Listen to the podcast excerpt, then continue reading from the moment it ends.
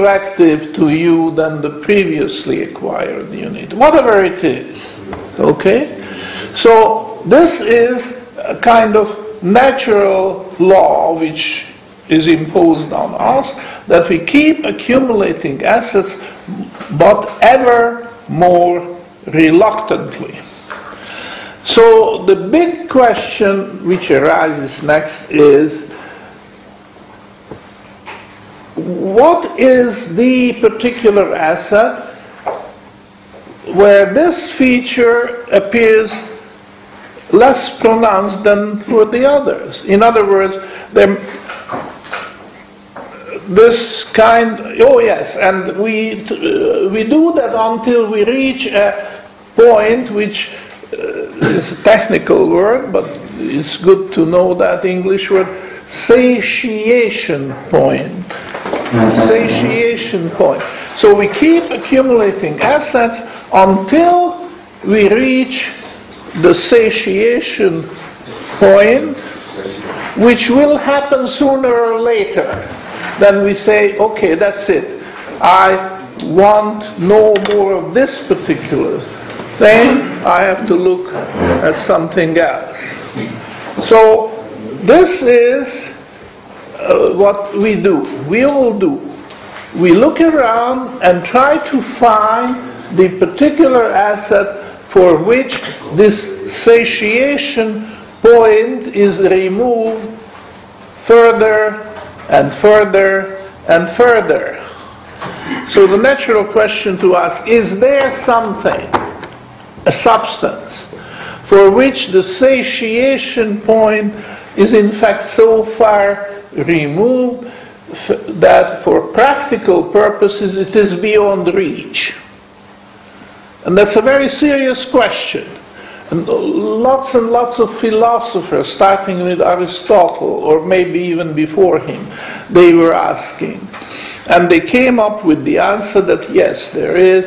And in modern times, or even in ancient Greece, I would say, uh, when these great philosophers and mathematicians and other people were working, was already uh, evident that gold answered that uh, demand best.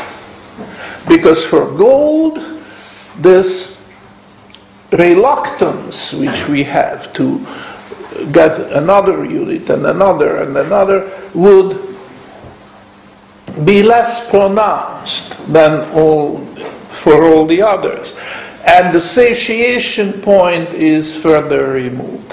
And using again the technical language of uh, modern subjective economics, the marginal utility, and you finish the sentence. Everybody, the marginal utility of gold is constant. Well, uh, all right. But we could say, less controversially, declines at a rate. More slowly than any other. That's, that's it. So, this is the technical language, but I have explained what it means, and I hope that uh, you got the point. So, this is what uh, gold has this exquisite property which can be described in terms of its marginal utility. But for practical purposes, this means that uh, suppose the government or a committee of economists decides that no, it should be gold, it should be a basket of commodities, and okay, let's have some gold in it, why not? But we'll have crude oil, we'll have wheat, we'll have corn, we'll have, uh, name it, name it, you know, Sand, dirt, water, air. Yeah, and, and, you know, there, there might be coffee producers say, oh, don't leave me out. Put some coffee in that too. put some tea and spices. And by the way, these things like spices were serving human uh, race at the time as money or salt, or a lot of other things. And let's ask the question, all right, the government makes a law that from now on, the unit of value is not gold, it's not that, but it's a basket of commodities with all these things in it. What will the consequence of such a decision be? Well, ladies and gentlemen, I'm suggesting it to you, and you can think about it. Uh, if you don't find my explanation uh, satisfactory, then you can work out your own. That the effect will be the same that you take a yardstick, a measuring rod, yardstick. And the government makes a law that from now on the yardstick must not be made of metal. It must be made of rubber. That's, that's exactly the same what the, would happen if you replace gold by a, mar, a basket of commodities. Because the marginal utility of every one of those components, other than gold, would decline at a faster rate. So the basket as such will be inferior. There is no way of improving on gold as a unit of value. And that's it. Uh, if I added any more to that, I would just uh, make the point weaker. But this is what it is. So I'm critical of Mises because for some reason, which I can't uh, find out why, he missed that. I mean, all these things, declining marginal utility, and so very paramount in Mises' work. Why didn't he say that? I don't know. I know that Mises would not say what you just said. Uh, Sandeep said something uh, which I asked him to repeat that uh, describing gold. Gold's uh, marginal utility is constant or declines at the slowest rate. So you could say that the marginal utility is of gold is unique because whereas the marginal utility of anything would decline that of gold would not because it would be constant. Now to my mind, this is the same to say that the marginal, marginal utility of gold declines at a slower rate than that of anything else. And I prefer that because the way Sandy put it is simpler, but it has a problem that it's a little bit controversial because a great man like Mises took issue with it. Mises in uh, one of his books is very, very specific on this question, and he says that you make a big mistake if you say that the marginal utility of gold is constant. And then he goes on and s- says that the constant marginal utility uh, is equivalent to infinite demand. So, uh, another way of saying that that the demand for gold is infinite and he doesn't like that for uh, good reasons because infinite is a controversial concept and and therefore it should be avoided in in uh, theoretical uh, constructions. And uh, uh, for that reason I am inclined to drop this in spite of the attractiveness of saying marginal utility of gold is constant, whereas marginal utility of anything else declines, you know. And uh, and then the controversy is avoided. But actually, we shall return to this question later uh, in the course, in another context, that the uh, the infinite demand for gold is not as controversial as it appears at first blush, for the following reason. Because it is tempered by something called interest. So the marginal utility of gold is constant in the absence of interest. But once interest is brought in, then we have different time preferences and different productivities and so on, and all these things uh, interact, and as a result, uh, uh, what we have is that the uh, marginal utility of gold is modified by the presence of interest. But that's another subject I will come uh, to discuss on another occasion during this course. Now I come to the first point discussed by Mises in his article under the heading The Futility of Inflationary Policies. The government, we have to accept this as an axiom, all governments in history and presently, all over the world, are inflationists at heart. For selfish reasons, maybe some of the reasons are not so selfish, altruistic, but certainly misguided because they think that by increasing the amount of money, which they can certainly do with the help of their central bank, they are doing good for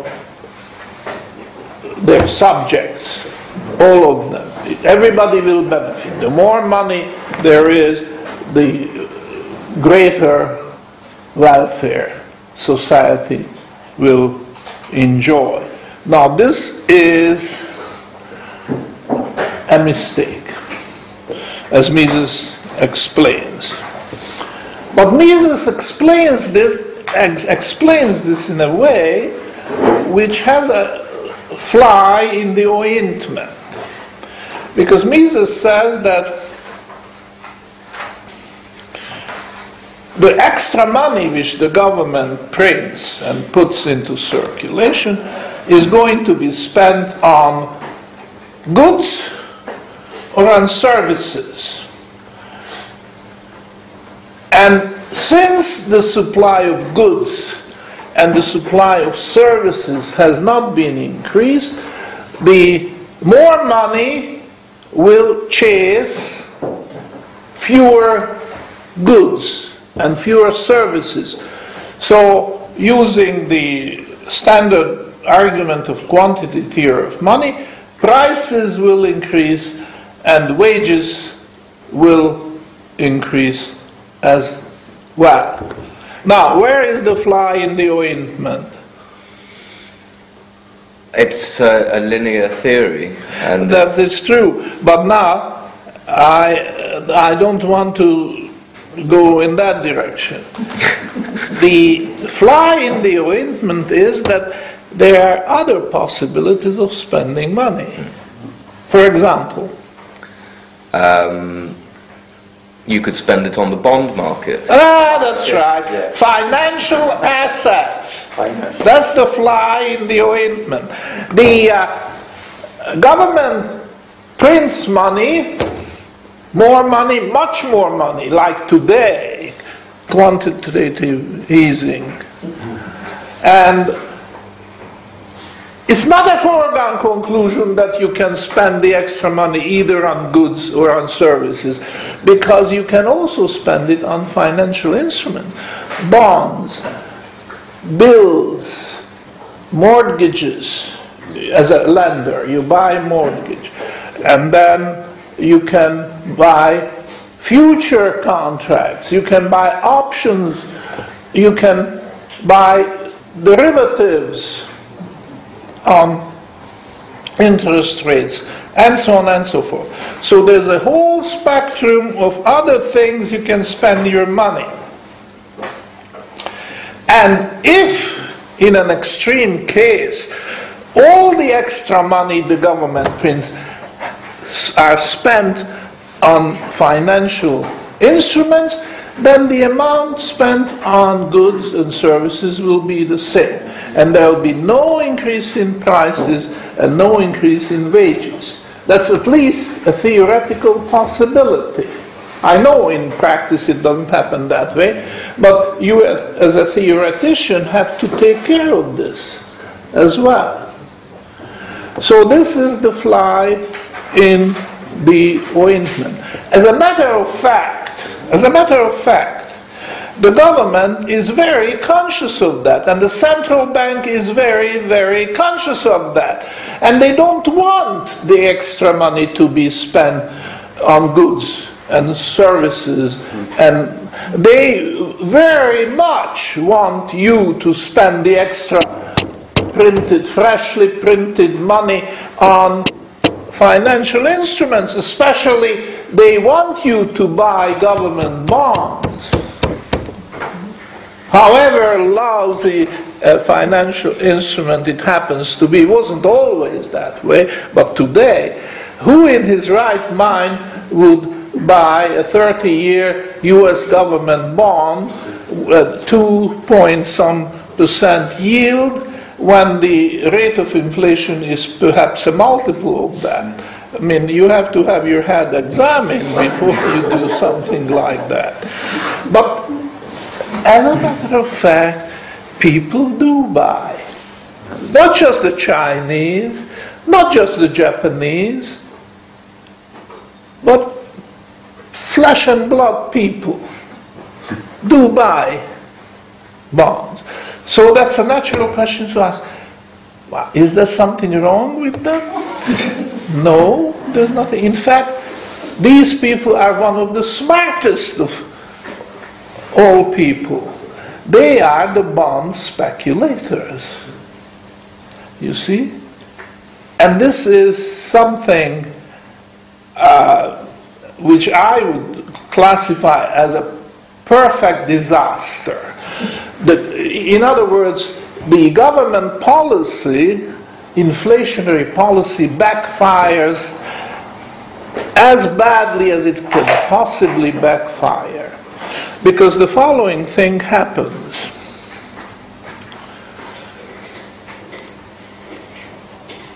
The government thinks, and the central bank thinks, that this extra demand for government bonds is going to help the inflationary policy.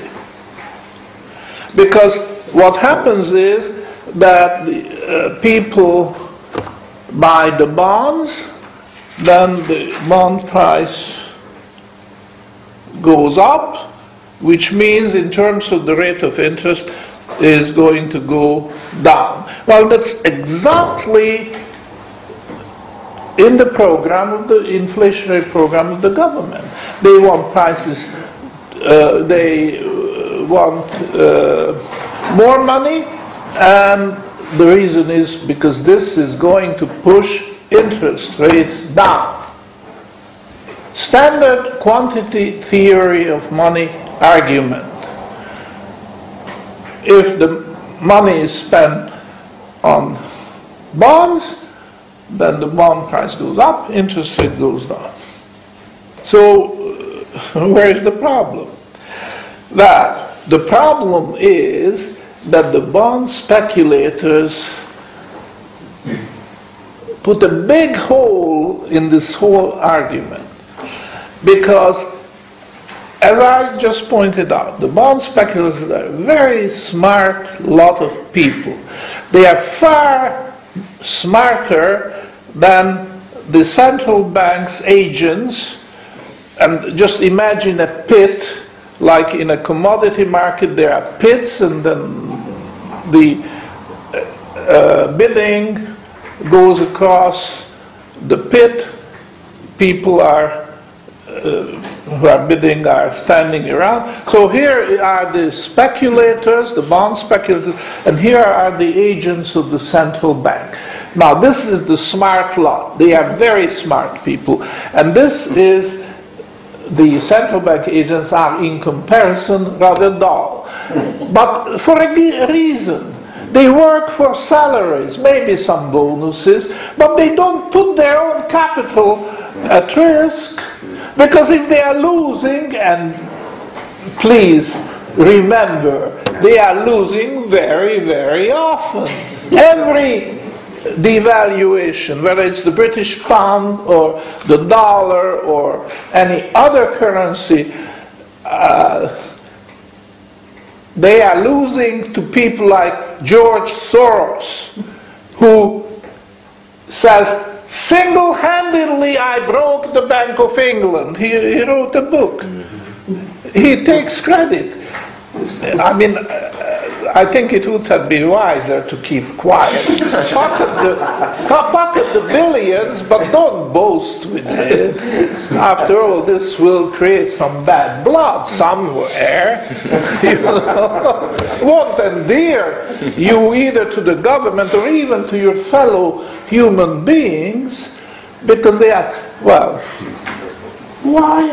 What, what is the justification? I mean, a wheat speculator or a speculator in, in uh, cattle or agricultural commodities does a great service to society because if he anticipates future shortages, then his supply will alleviate the suffering when time. And if he anticipates a bumper crop, then it's the opposite effect. Bumper crop will push down the price of the agricultural commodity below the level that the producers must have in order to break even. So there's damage, whether to the producer or to the consumer, and the speculator in agricultural commodities does a great service to society to alleviate the suffering which would otherwise occur naturally. But George Soros, in breaking the Bank of England, what kind of useful service did he? I mean, if he blew it up, that would have been. But he didn't. He just pocketed, he took a big chunk of money and appropriated as private uh, profits. So, the question is What is the answer to this problem? And what is actually happening? Well, what is actually happening is that this idea of promoting financial speculation is not thought over properly. In fact, a little bit of history. The main, the main uh, technique which the central bank and the government has in uh, promoting financial speculation is uh, known as open market operations of the central bank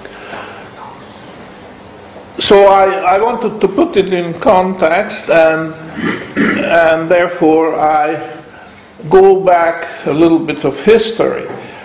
The uh, constitution of any central bank, and that includes the Federal Reserve of the United States as well. But historically, it was preceded by the Reichsbank of Germany, and uh, you might uh, want to know that the Federal Reserve Act of 1913 was patterned on the operational uh, book of the Reichsbank in Germany, which was very successful. As you know, it financed a tremendous industrial development between the years 1871, when uh, Prussia uh, conquered France and the German Reich was born the same year,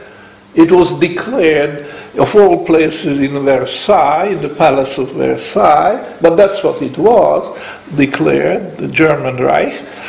And, and then they created a central bank which was a paragon of all central banks. The pattern was not altogether bad. I'm not in favor of central banks, but I must say I admire the way the Germans constructed their Reichsbank. uh, this is another topic which I'm not going to discuss today. But the Federal Reserve Bank was patterned on that, and, uh, and it had a provision, a very important provision, that the central bank must be passive. It must not be active. In other words, it could enter into business relationship with various members or units of, of the economy, but the initiative has to come from outside.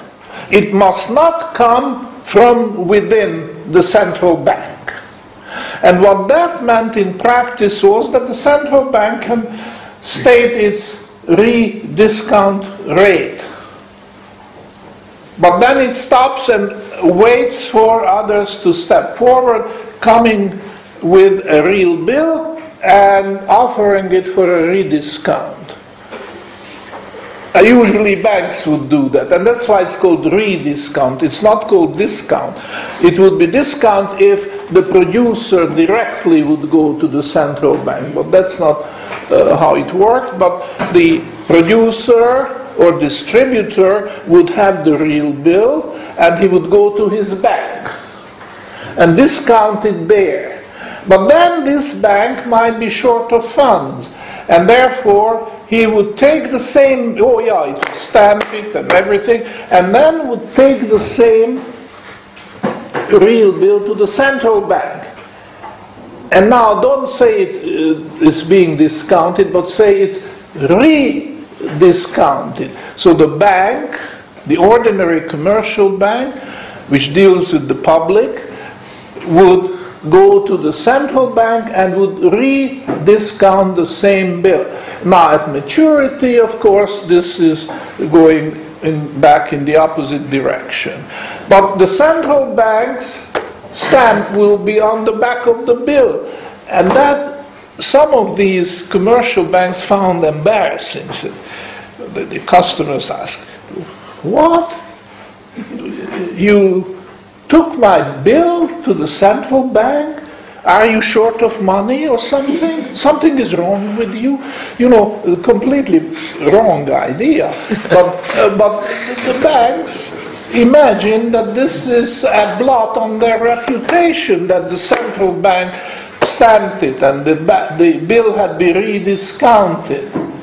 They just thought that. And therefore, they didn't use that facility as much as they should have. And instead, what happened was that the central bank changed completely against its own book of operations. I said it had to be passive participant in the market instead of being active. So they turned it around and said, we are going to take the initiative. Yes, we are the central bank. So how shall we do that? Well, we are going to go into the open market, meaning the bond market, and purchase the bonds in the open market at our own initiative when we want it and as much as we want it. We are not going to wait for customers to step forward with real bills and all that junk. We are going to take the initiative. We are going to manage the money supply. And that, ladies and gentlemen, happened after World War I, very soon after. Uh, in fact, in the very early 1920s, the uh, Federal Reserve has 12 regional banks. They are all banks, proper banks, with customers, mostly ordinary commercial banks. And uh, they uh, did something illegal in the early 1920s. This has not been properly researched. I have done my bit of research, but it would need a lot more research to go to the bottom of this question. How did this illegal, because the, make sure the open market operations of the Federal Reserve are illegal because they violate the provisions of the Federal Reserve Act of 1913. I mean, no sympathy with the Federal Reserve Act of 1913. It's by and large a bad document, but it has some good provisions. And uh, allowing a violation is no way to handle the problem. And this uh, provision of the Federal Reserve Act was that if one of the 12 regional Federal Reserve Bank is caught that its liability no, on note issue and its deposit liabilities, these two major liabilities of the Federal Reserve Bank, covered by government bonds rather than real bills or gold. These are the two possibilities according to Federal.